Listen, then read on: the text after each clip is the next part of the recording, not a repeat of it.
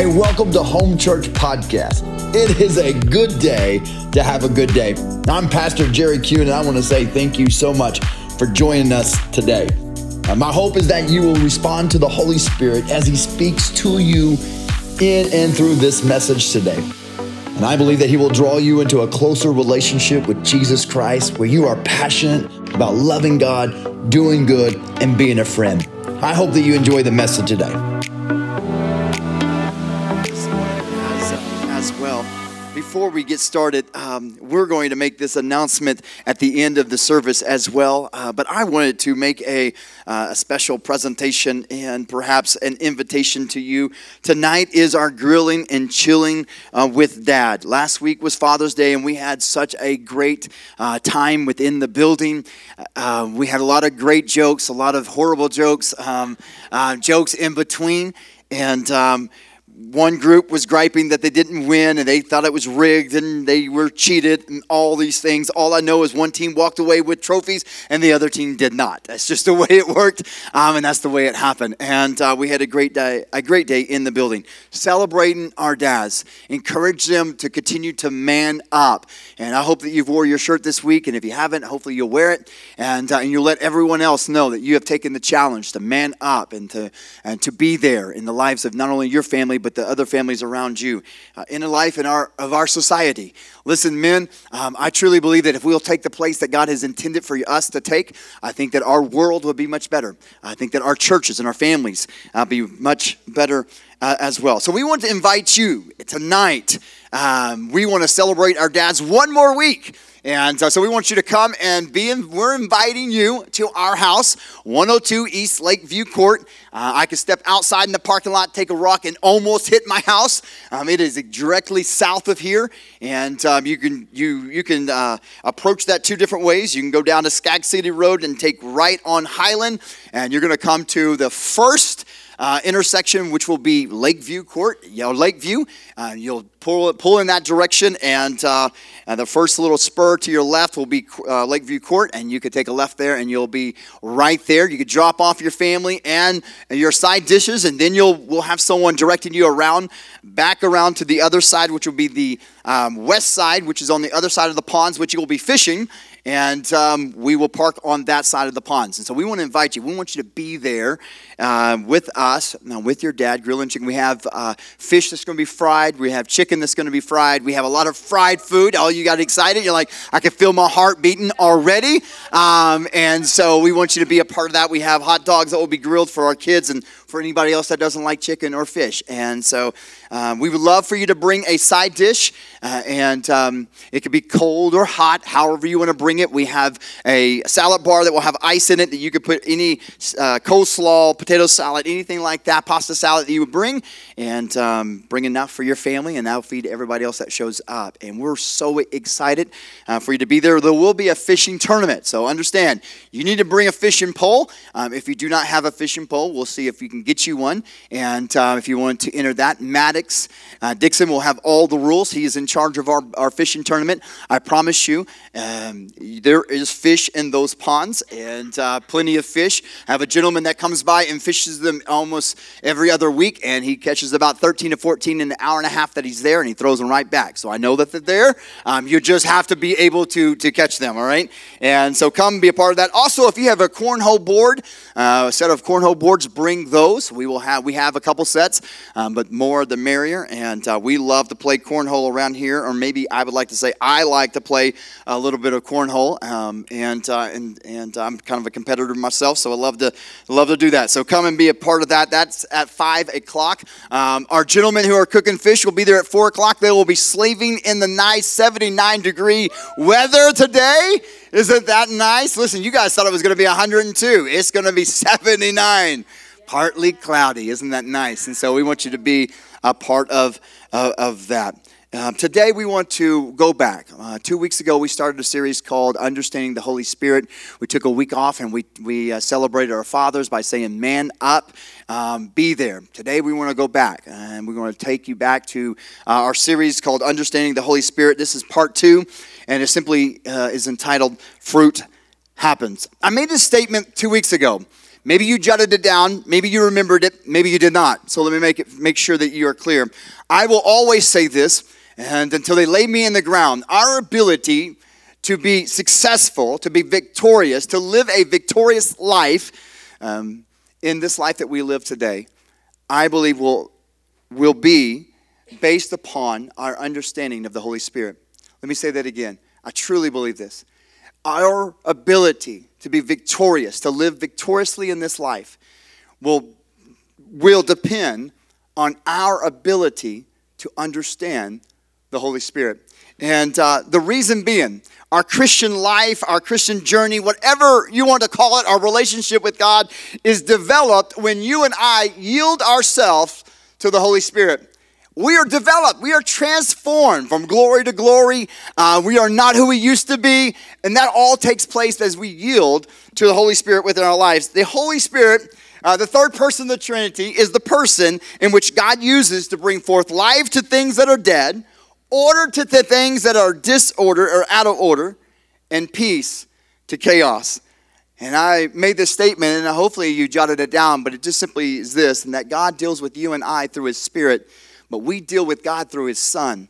So understand how that relationship works. When God is trying to deal with you and He's trying to change your life and He's trying to get your attention, He's trying to correct some things. Maybe He's trying to comfort you. Maybe He's trying to teach you.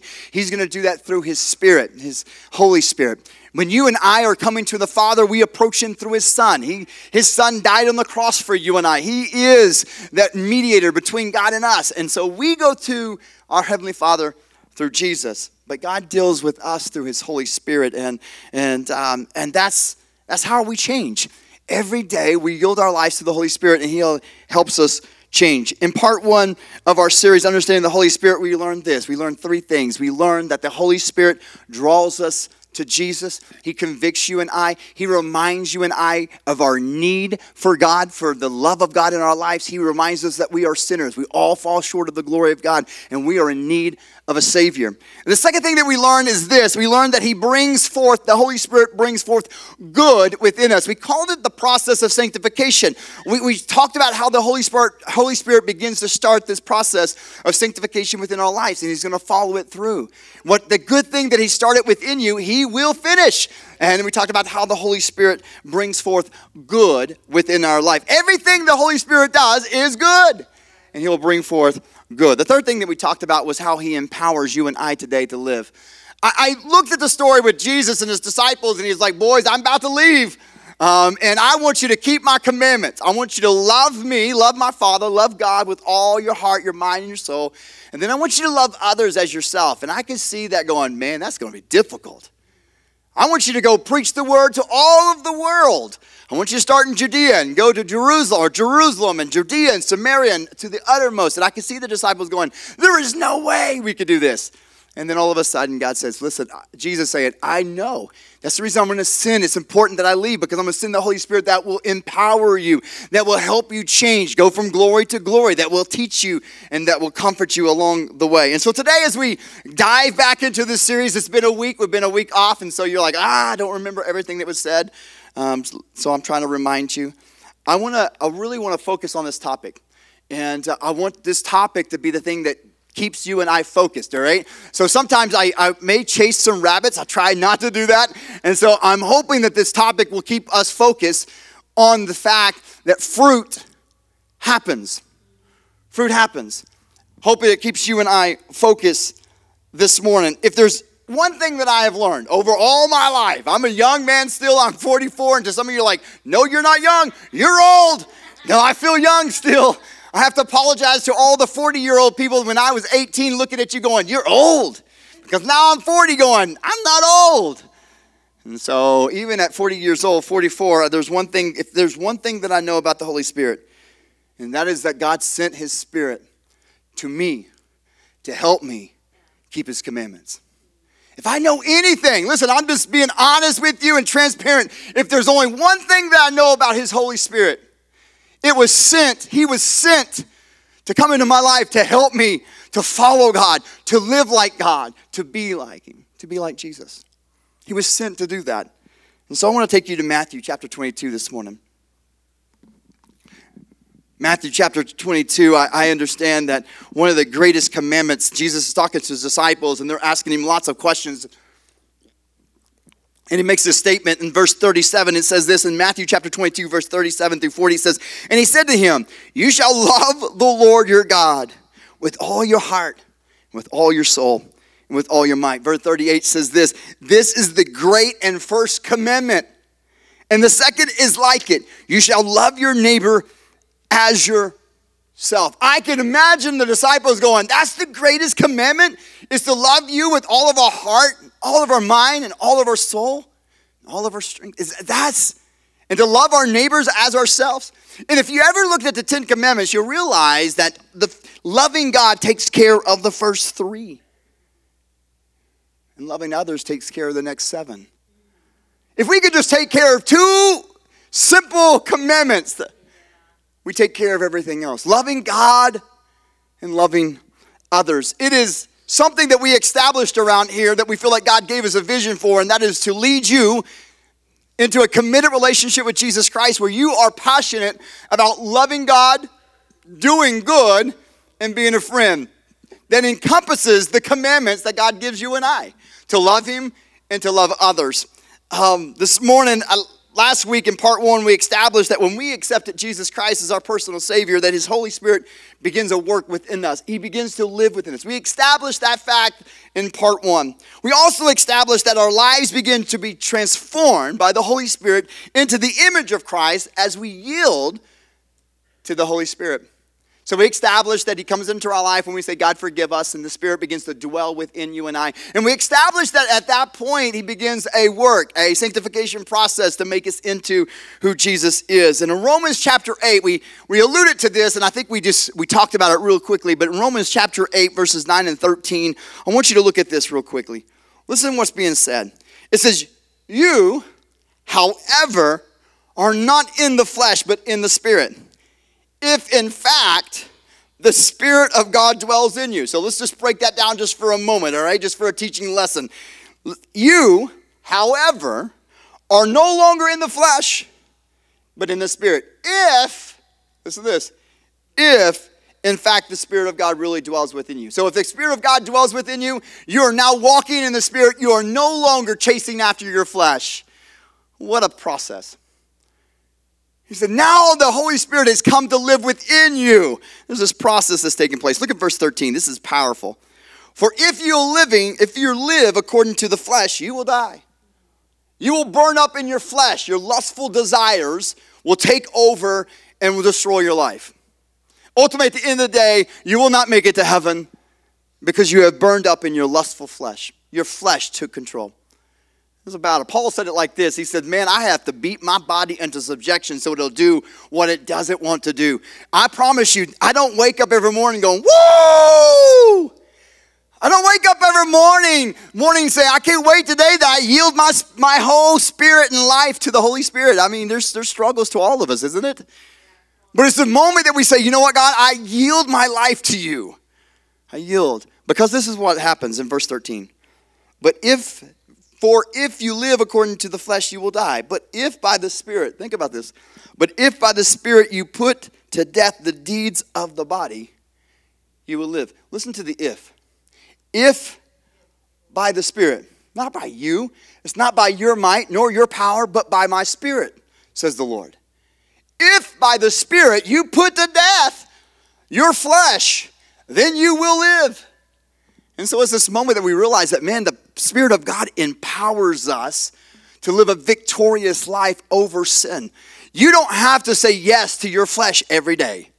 You don't have to give in to the temptation that you have before you. You don't have to face life the same way you always face life before coming to know Jesus. You don't have to, listen, I'm just telling you today, you don't have to go back to the old habits. You don't have to because if you allow the Spirit of God to dwell within you, and if you defeat the flesh through your spirit, you will live. You'll live victoriously today. Fruit happens, my friend. When we accept Jesus Christ, something changes within us. The Spirit of God begins to dwell, and it's obviously that fruit fruit happens. I don't know about you, but I love apples. I absolutely love apples. I love apple pies. My mother in law makes a fabulous apple pie. Hint, hint, hint. Apple pie, I love it. But I know what I realized that a healthy apple tree will produce apples. It just can't help itself. A healthy apple tree will always produce apples. It just can't help it. That's what it's been made for. And healthy, listen, a healthy apple tree, a healthy watermelon vine will produce watermelons. That's what it's made for. A healthy apple tree will produce apples. That's what it does. A believer, and perhaps I could say a healthy believer, one who has accepted Jesus and is doing his or her best to yield to the Spirit, will produce fruit. Ask just what happens. It's just like a healthy apple tree. It can't help itself, it produces apples. And a true believer of Christ cannot help but produce fruit. That's the way it is. In our life today, I'm telling you, I love, I love um, going through our community and uh, our community coming up to me and going, Oh, man, so and so goes to the church that you pastor. Man, their life has changed. You know why they're saying that? Is because now they see that your fruit is different. They see the work of the Holy Spirit inside of you on the outside now. I believe that the Holy Spirit does a work on the inward that shows on the outward. He starts on it. The church has always got it backwards for so long.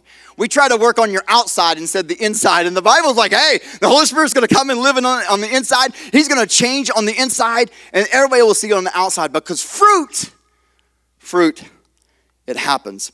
John chapter 15, I'm going to try to explain this just for a moment. I am not going to try to get done. I have 17 pages. It's not going to happen today. I normally preach from nine. It's not going to happen. It's okay.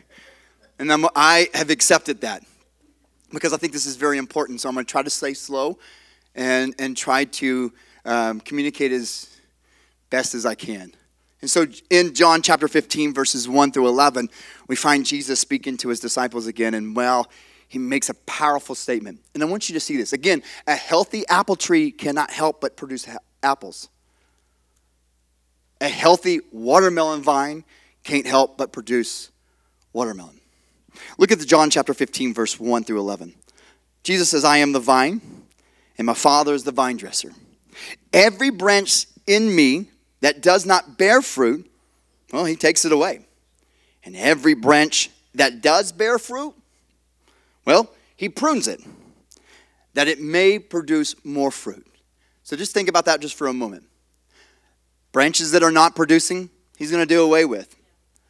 Branches that are producing, and maybe they're not healthy branches, so they're not producing a lot of fruit, he's going to prune them so that they can produce more. And even the healthy branches that are producing fruit, he's going to continue to prune them so they can produce more fruit. It's just what we do. Believers produce fruit. Look at verse 3. Already you are clean because of the word that I've spoken to you. Abide in me and I in you. What a process here. Man, there's a statement that's being made by Jesus. He's saying, listen, there's, there's some work here on your side. If you will abide in me, I will definitely abide in you. And he says, As the branch cannot bear fruit by itself unless it abides in the vine. You and I today, we cannot produce fruit unless we are attached to the vine. Unless Christ lives in us, the Holy Spirit lives inside of us, we cannot have the fruit of the Spirit. It said, unless it abides in the vine. Neither can you unless you abide in me. I am the vine, you are the branches. Listen to what Jesus is trying to describe to us. Whoever abides in me and I in him, he it is that bears much fruit. For a part of me, you could do nothing. Listen to what I'm saying. A healthy believer will just produce fruit. Fruit happens. Verse 6 says this If anyone that does not abide in me, um, abide in me, he is thrown away like a branch that withers, and the branches are gathered and thrown into a fire and burned. Verse 7 says, If you abide in me and my words abide in you, ask whatever you wish, and it will be done for you. My, by this my Father is glorified, that you bear much fruit and so prove to be my disciples. Here's that process of that's happening on the inside that all of a sudden everybody sees on the outside. It proves that you are actually disciples. Again, a believer will produce fruit. It's just the way it happens. Verse 9 says, As the Father has loved me, so I have loved you. Abide in my love. If you keep my commandments, listen to this. Oh, this is amazing. If you keep my commandments, you will abide in my love. How do we abide in Jesus? By keeping his commandments. How do we keep the commandments? His Holy Spirit is going to empower you to do so. And he goes on and says this Just as I have kept my Father's commandments, abide and, and abide in his love, these things I have spoken to you, that my joy may be in you and that your joy may be. What a beautiful story or analogy that Jesus is using to his disciples. And for those who are farmers today, you're like, I get it. I get that when my tomato plants are not producing the way they need to produce, I all I have to do is cut it back a little bit and prune it, man, and they just they produce so much more and they're beautiful and they're big.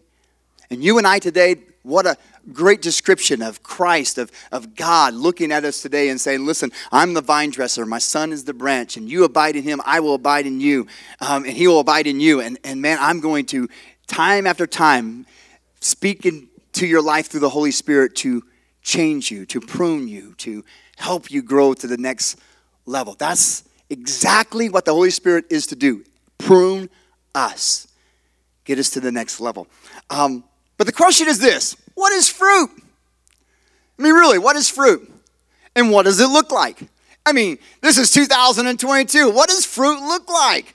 I mean, what, I mean, um, we talked about a healthy apple producing apples. It doesn't produce bananas. It doesn't produce watermelon. A seed produces after its own kind. And so, Christ living inside of us, the Spirit living inside of us, we will produce the things of Christ and nothing else. I want you to look at this real quickly.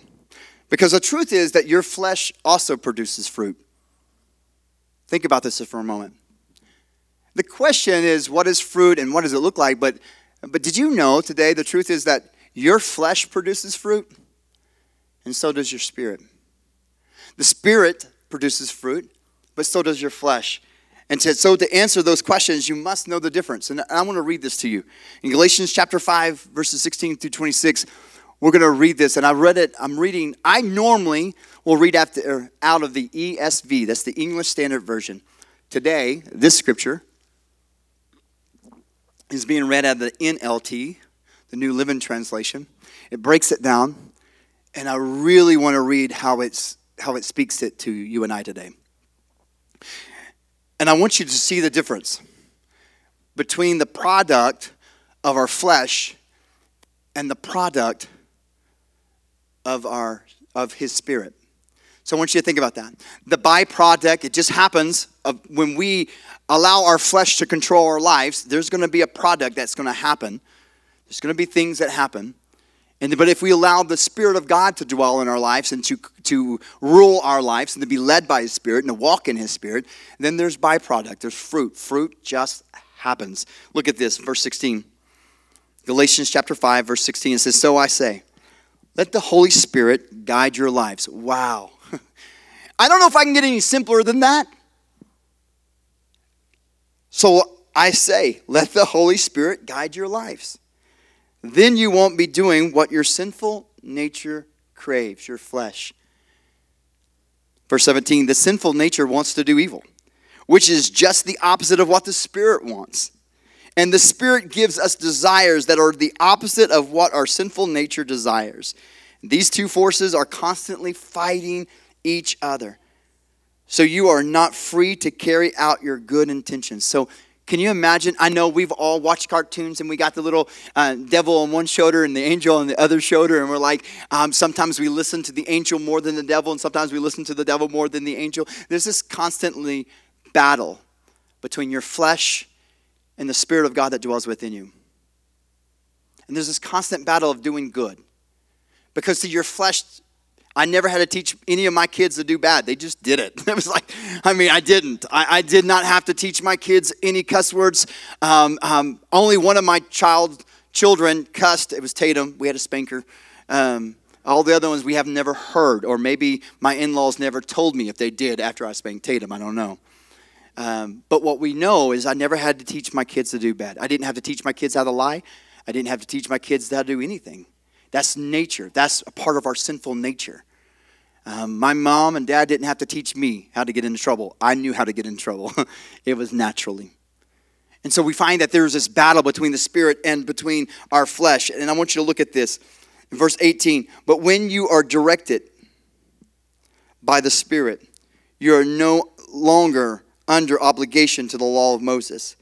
When you follow desires of your sinful nature, the results, the product, the, the fruit are very clear. I want you to look at this because these are the fruit of our flesh. All right?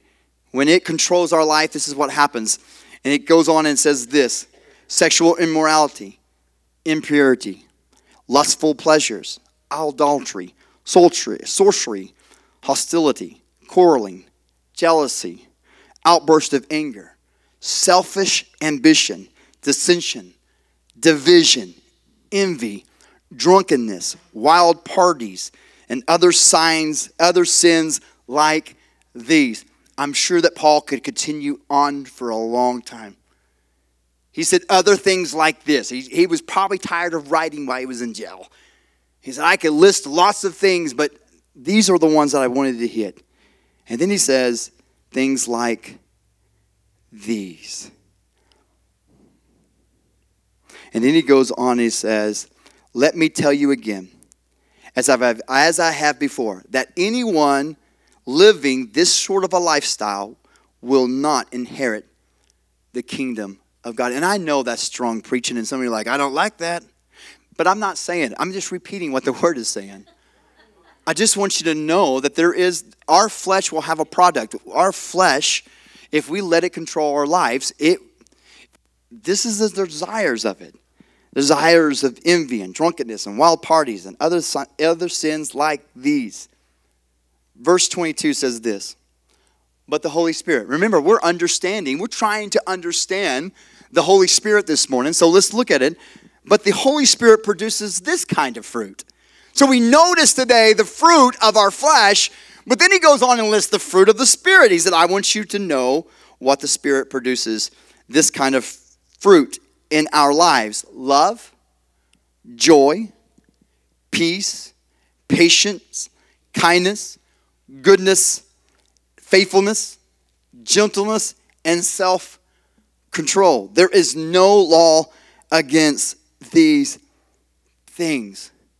And he says this Those who belong to Christ Jesus have nailed the passions and the desires of their sinful nature to his cross, and they are crucified them there.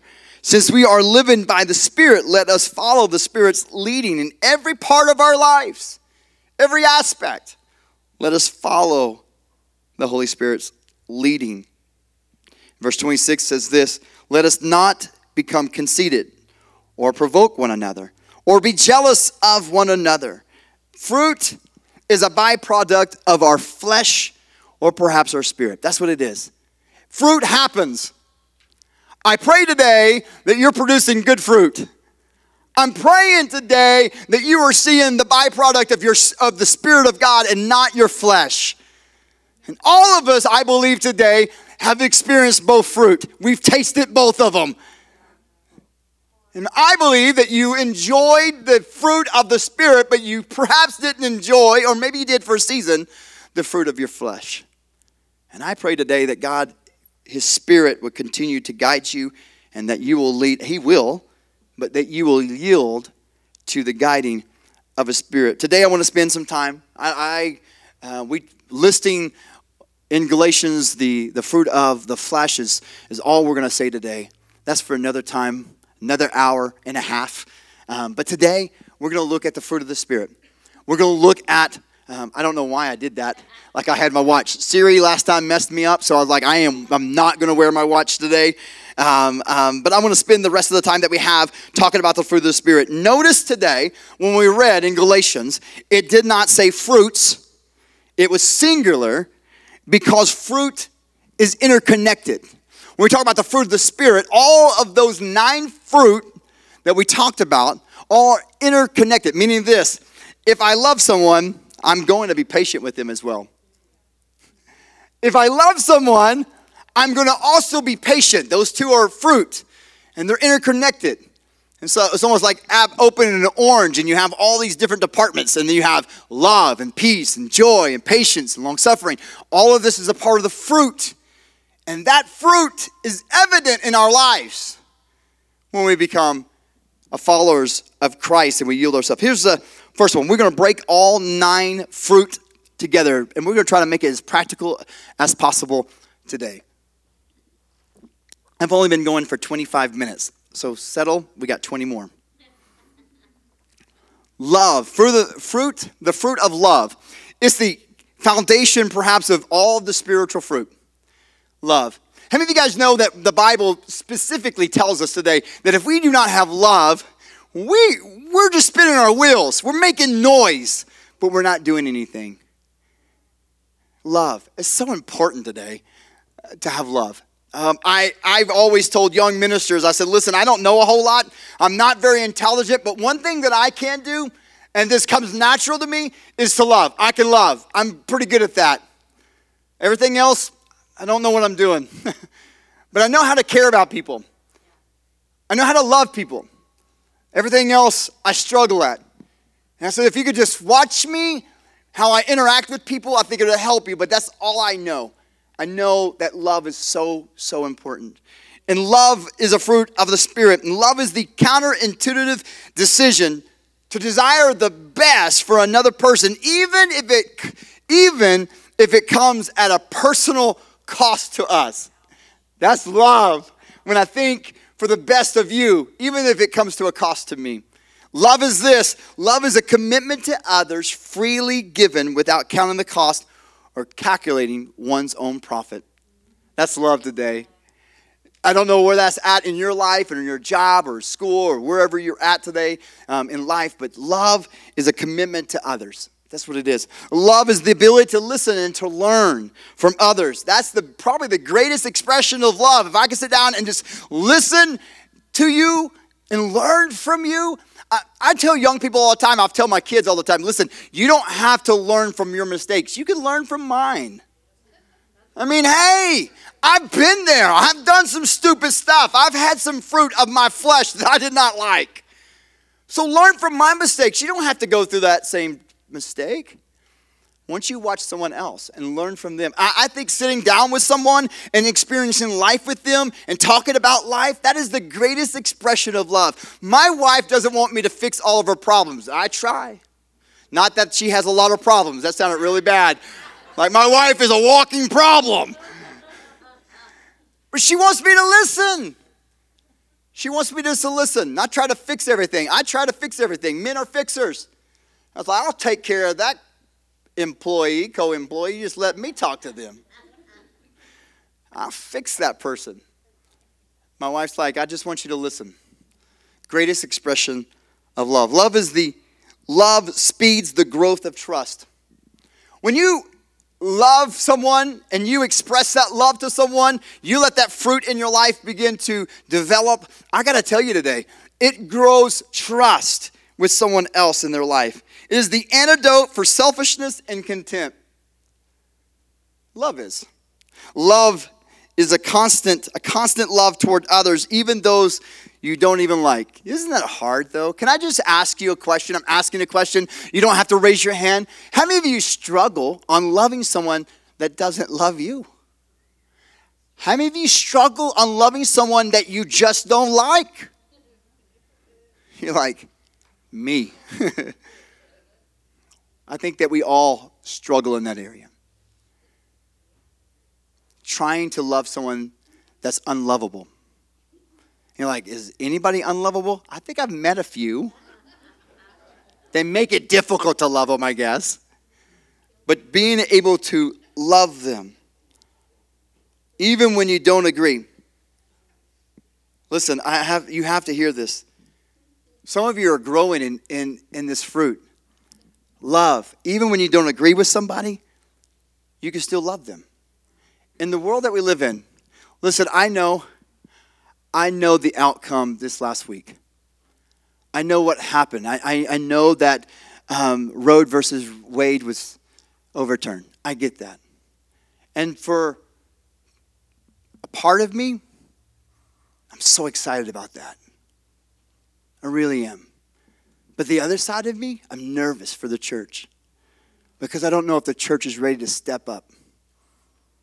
I want you to hear me. I am excited that they overturned that because I am pro life. I am, I'll fight for life. But I'm nervous because I don't know if you're ready. I don't know if the church is ready to take on the responsibility. And I want you to think about that for a moment. The responsibility of training our young girls, of teaching them, of helping them, helping them when they did make a mistake. Maybe they are pregnant, and now they're looking for a solution. And the solution is not abortion. I get that. But now we as a church, we're going to have to step up because I don't think that we've ever stepped up. I think we've always taken a back seat to that controversial subject that is very difficult to talk about. And so, church, I'm just telling you, I'm excited. It's a win. Give it three. But I'm telling you, the church will have to step up and we're going to have to love no matter what you agree with, no matter how you see it, no matter what side of the fence you stand on. There has to be a love that is shown. And so I got to tell you, the days to come, the weeks to come, the months to come, the years to come, this is going to continue to bring a division. And we as a church cannot fight against it. We have to show the love. We can't fight against their opinion, is what I'm saying. We can't fight against that. We can't, we got to show them love. And we got to speak that love. Here's the second one. Anybody else mouth dry like mine? the fruit of joy. Uh, in December, where's Charity? Charity, where are you at? I thought, oh, she's in nursery. She tells me all the time, she goes, Pastor, I remember that sermon that you preached in December about joy. And I said that joy was the understanding, the knowing down deep in your heart that no matter what you face in life, everything is going to be all right. And there's a, a joy that comes from God that, man, I don't care what you face in life, you can put a smile on your face. Not because everything's hunky dory, not because everything's perfect in your life, and not because you're happy. It's because you have an understanding that everything's gonna be all right, everything's gonna turn out for your good. Because you love Him and you serve Him. And this morning, I gotta tell you today, there is great, great joy and it's a powerful asset in tough times. Joy is a mindset, as I said. It's a mindset that no matter what happens in life, everything's going to be, God has my back. It comes from a powerful, from powerful memories Uh, of, of our, and our hope through faith in our eternal future with, with God. There is this powerful joy that knows where I'm going. I know that I'm going to make it to heaven. I know that God has prepared a place for me. And there's something about that that gives me a joy on my face that knows that God is coming back for me someday. Joy is powerful because it can dispel any gloom or negativity helping us to recover our momentum and stride. How many of you guys know that you can feel like there's moments in your life you feel like you're making great stride and you are you are really moving forward in your relationship with God, and then all of a sudden a situation or maybe even a person comes into your life and speaks something, and all of a sudden that negativity just stops it.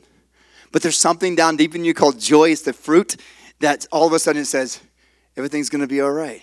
It begins to say, I, I, don't care what this person's thinking, and I don't care what I'm going through. Everything is going to be all right. Most of you in this room realize that joy is different than happiness. Happiness is conditional. Um, I, have been happy before. Uh, listen, um, I was very happy that when we went to Mexico, that was a very happy moment, all right? Um, I can't wait to go. I want to be happy again, go back to Mexico. Um, I'm, I'm, happy today because my, my yard is mowed and it's nice and cut and it looks great. I'm happy. I'm happy that my lawnmower started, all right? That's just the way it is. I'm happy. I mean, happy is conditional, but joy is not. Joy comes from God.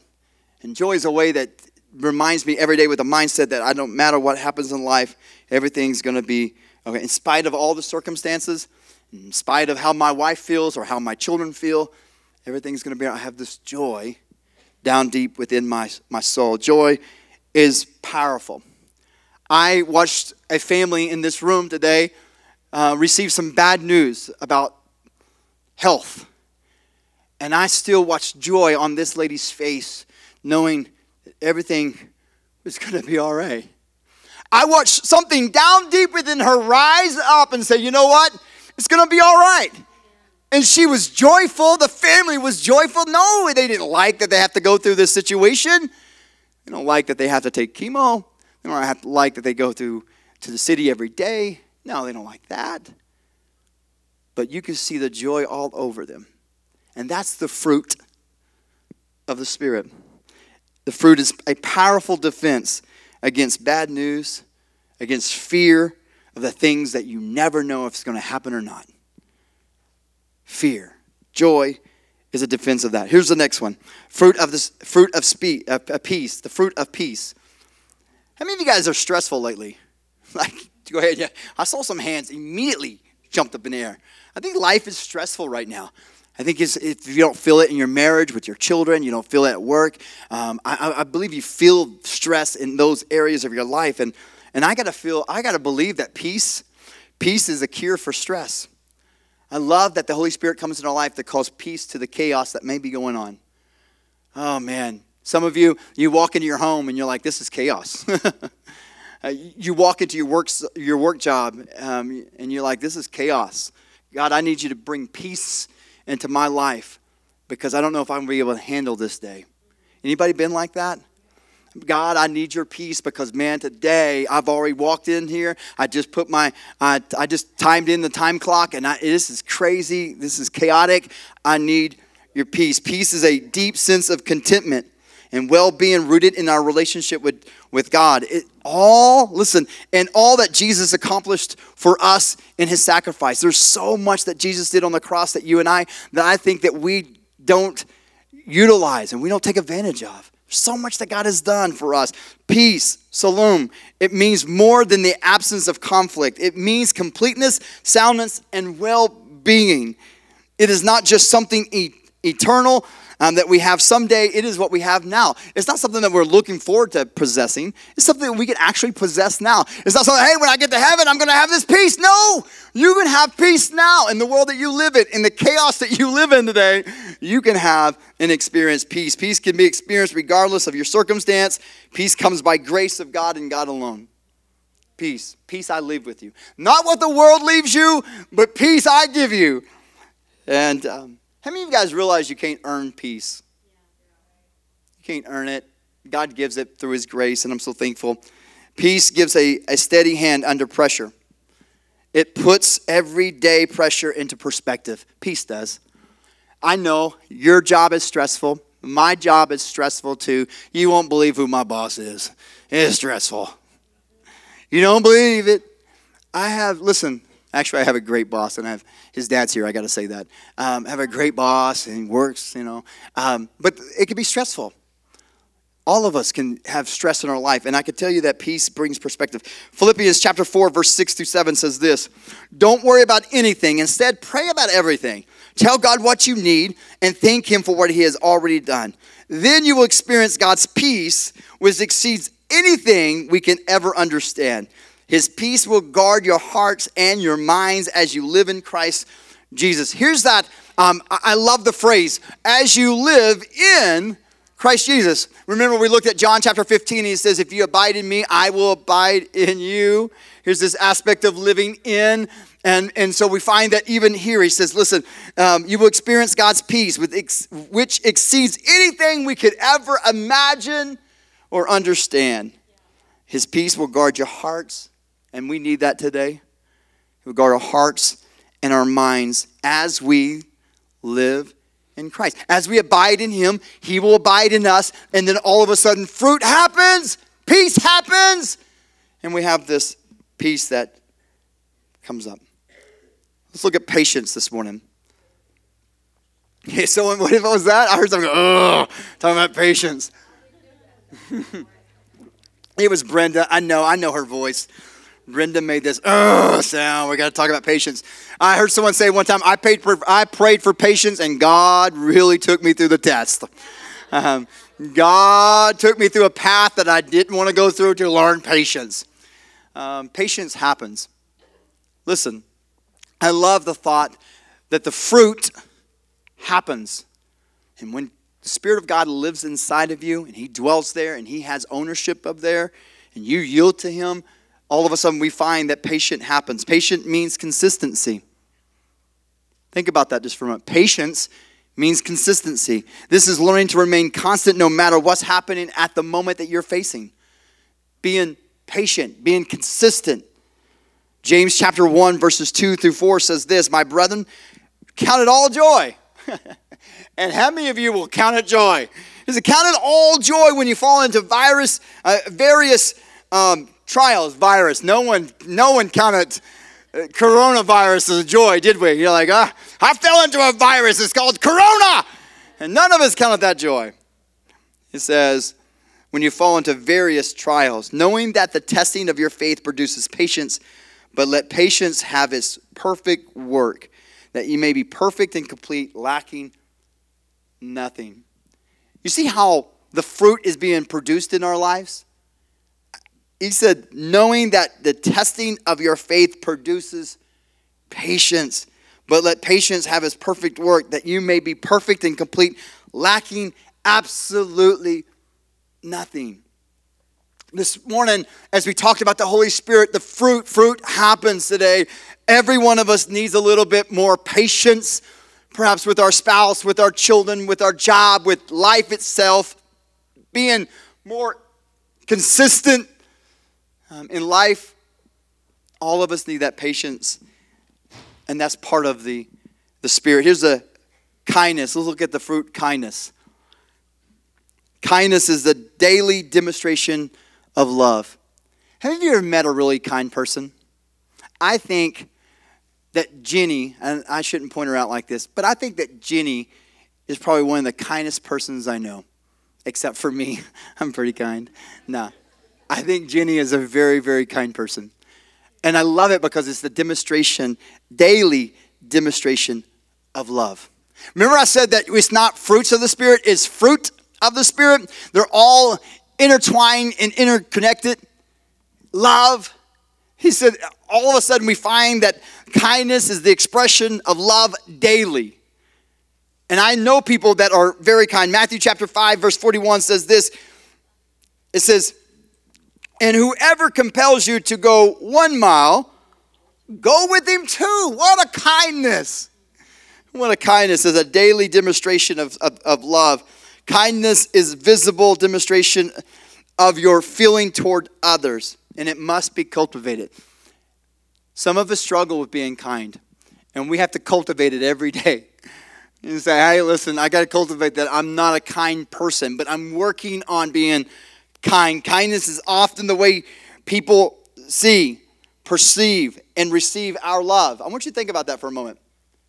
Kindness is how is the way people see, they perceive, and they receive our love. Is how we're kind to them. The better you get at practicing kindness, is the more readily those around you will trust you. How many of you guys have been around Jenny and you feel like you could trust her because she's so kind? I would say um, that Jenny would go the extra mile for you. I'm not going to tell her that she's, I mean, I'm not going to put that on her. I think she would. She's kind. She's like, I will not go the extra mile for you. But now she's forced to because we all, someone ask her to do something for you and see if she'll go an extra mile. A culture of kindness can be cultivated by simple acts of appreciation to those that you love, those who are around you, those who you go to school with, those who you work with. Kindness is expressing care about those um, around you. Like I said, people don't care what you know until they know how much you care. Have you ever, ever heard that phrase? People don't care how much you know until they know how much you care. Kindness. Kindness. Expression, daily expression of love. Here's the, the next fruit. We're moving. We got a few more. Goodness. Goodness. Goodness is the intentional choosing and doing the right thing today. These are the fruit of the Spirit that is alive in you. You know why? Is because if you are a believer, fruit happens. The Holy Spirit comes into your life and He begins to produce fruit. And I love it because His goodness is not acting, it's not an act of not sinning. So listen to this. Goodness is not the act of not sinning. Standing for goodness is understanding that our human nature always will fall short of the glory of God, yet we choose the high road. So I know that you may sin against me. I know you may offend me, but I am going to do good and I'm going to take the high road and I'm going to be the better person. I'm going to do good. I told you earlier that our vision is to lead you into a committed relationship with Jesus Christ where you are passionate about loving God, doing good, and being a friend. Doing good. I think that our world needs to see you and I do good. Why is it that we went down and we mingled on Main and all we did was smile and give out these cinnamon puffs that Andy thinks are the greatest thing since sliced bread? He's like, those are great. They melt in your mouth. They're amazing. I'll take three. Um, why? Why is it that we do it and we want nothing in return? It's because that's just good. Why is it that you want to go the extra mile and show kindness? Because that's good. That is good. Proverbs chapter 10, verse 9 says this People with integrity walk safely, but those who follow crooked paths will slip and fall. Goodness is the intentional choosing of doing what is right, the right thing. You know why I, I, I know you could do the right thing? Is because if the Holy Spirit dwells within you, it's a fruit. You know why I think you could be not only good, but you could have peace is because the Holy Spirit dwells within you, and that is fruit. You know why I think today that you could be faithful? Because that's a fruit. Faithfulness is the power to preserve.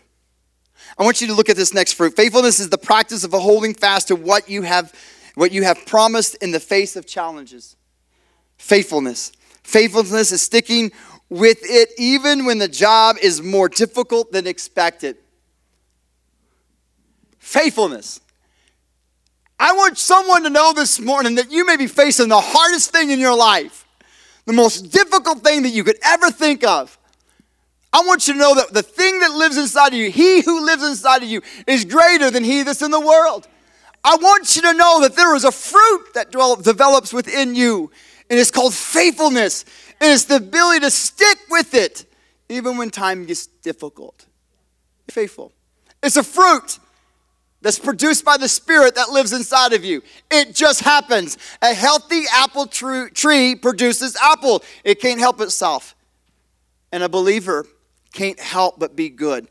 A believer can't help but be faithful because it's the fruit of the Spirit that lives in you. Psalms chapter 15, verse 4 says this Those who honor the faithful followers of the Lord and keep their promises, even when it hurts. Those who despise fragrant sinners and, and honor the faithful followers of the Lord and keep the promises, even when it hurts. Faithful. Fruit. Gentleness. I think that Jenny's not only kind, but she's pretty gentle too. I don't know why I'm picking on you, Jenny. I'm sorry. That I just see you, Jenny. You're just always in my eyesight, Jenny. I'm sorry. Proverbs chapter 11, verse 2 says this When pride, listen, gentleness is the mark of humility. Proverbs chapter 11, verse 2 says, When pride comes, then comes shame but with the humble is wisdom. Proverbs chapter 29, verse 23 says this A man's pride will bring him low, but the humble in, his, in, the, in spirit will retain honor, being gentle. Gentleness and patience work hand in hand. It is an attitude of brokenness. True gentleness comes from knowing what it's like to desperately need gentleness from others and from God. Have any of you ever been in your life where you just needed someone to be gentle with you, to be kind? Everything in your life was turned upside down, and you just need someone to come in with gentle hands and help you? Not with firm hands, not to tell you what you were doing wrong, but to come in and love you and be gentle with you. Gentleness can often gain cooperation from others. In your life today, be at your work, Gentleness can often gain cooperation with others when we humbly seek from others to avoid making mistakes. Oftentimes, it is the difference between responding and reacting. Gentleness. Let me let that sink in just for a moment. Is often the difference between responding and reacting, being gentle with somebody. And I will tell you today, you have the ability to be gentle. You do. If the Spirit of God dwells within you, you have the ability to be gentle. You have the ability to be kind. You have the ability to be faithful. You have those ability. Why? Because it's the fruit. Fruit happens. Here's the last one. And I would like to spend 30 minutes on this, but I will not. You find, for whatever reason, we will perhaps pick this apart and, and say whatever we want to. I've read a lot of different commentaries, I've read a lot of different um, men's perspective on this. And they say that um, in Galatians in chapter 5, when we read off the fruit of the Spirit, we find that love is the first one that's mentioned, and we find that self control is the last one mismentioned. Some will say that those are bookends. We say that everything, love and self control, holds all the fruit together. Maybe so. Maybe it's a good study for you. But we find that self control is so important in our life. I told you earlier that, that Paul said, Man, there's times that my flesh wants to control, and I have to beat it into subjection. I have to choose every day to live for God. I have to choose to yield to His Spirit. I have to choose to let the fruit of the Spirit be evident in my life. And I have to use self control. You know why I know that you are able not to go back to the habits of your past? Is because of self control in your life. You know why I know that you can watch what you say to someone when you know you want to say it, but you know it's not proper to say it, you know it's not profitable to say it? Because you have self control. You know why I, I believe you can act like a believer in the restaurant that you're about to go to, and you're going to be nice to the waitress even when they're out of something that you really want? Because you have self control. You know why I believe that you can forgive somebody that has hurt you? Because you have self control and you have kindness and you have gentleness and you have love. Because that is the fruit. Fruit happens. Proverbs chapter 25. Pastor Kelly, would you guys come? Proverbs chapter 25, verse 28 says this like a city whose walls are broken, through is a person who lacks control. Let me read that again. Like a city whose walls are broken, through is a person is a person who lacks control. I love it. Because I think that there are so many of us in this room today that so desire to be victorious in their walk with Christ in their life. But because perhaps you lack in this area of self control, you find yourself in this vicious cycle over and over and over. Repeating the things that you never wanted to repeat. Finding yourself perhaps experiencing the fruit of your flesh again that you never wanted to experience. I didn't want to go there. I didn't want to go back to that. But for whatever reason, you haven't let the self control truly be the bookend of the fruit. I have to have self control to truly love somebody. I have to control myself. I have to choose to love you. Some of you are more lovable than others. It's just the way life is, right? My wife is way more lovable than me. I promise you. But I have to choose. And it's a self control thing. I, I, I want you to know that people with self control, well, they can handle the heat and the stress of situations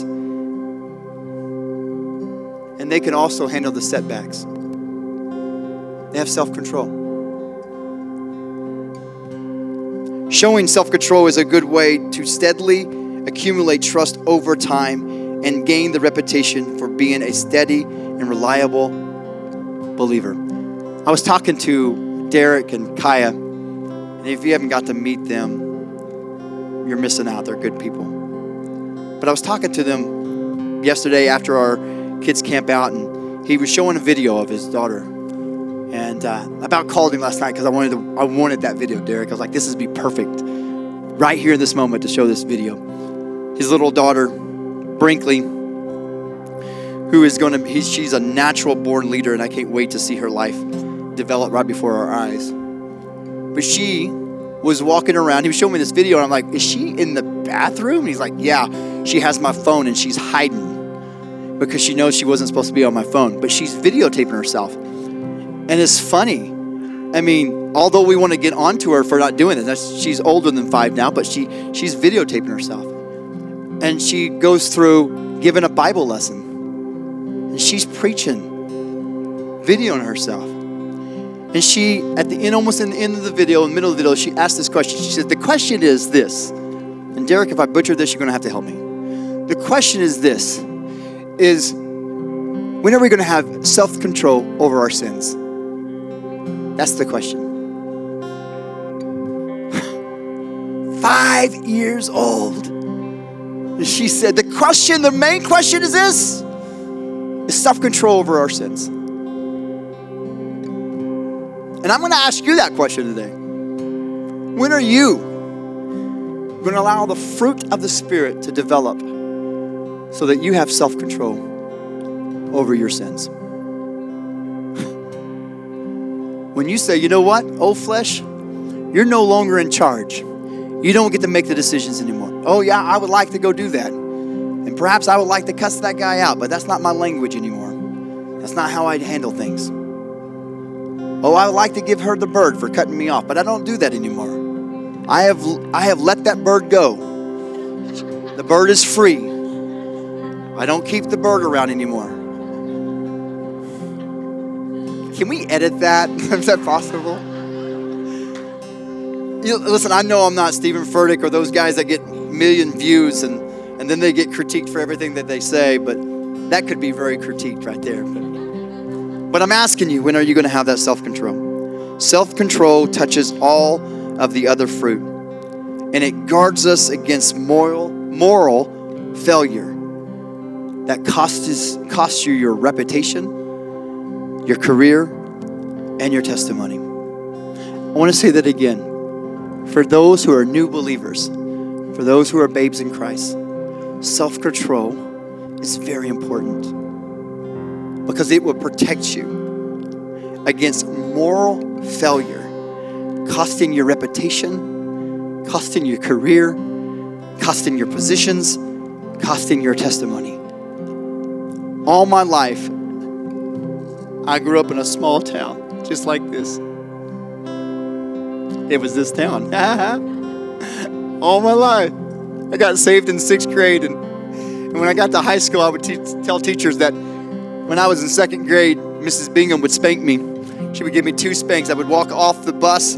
I would go right into her office and she would spank me twice. And she would say, Now, Mr. Kuhn, have a good day today. And I'm like, I will, I will. And I remember walking into her office at lunchtime and she said, Mr. Kuhn, what did you do today? I need more spanks, Mrs. Bingham. And she would spank me again every day from Christmas on until May. I went into Miss Bingham's class in her office and she spanked me. I hated her, but she loved me.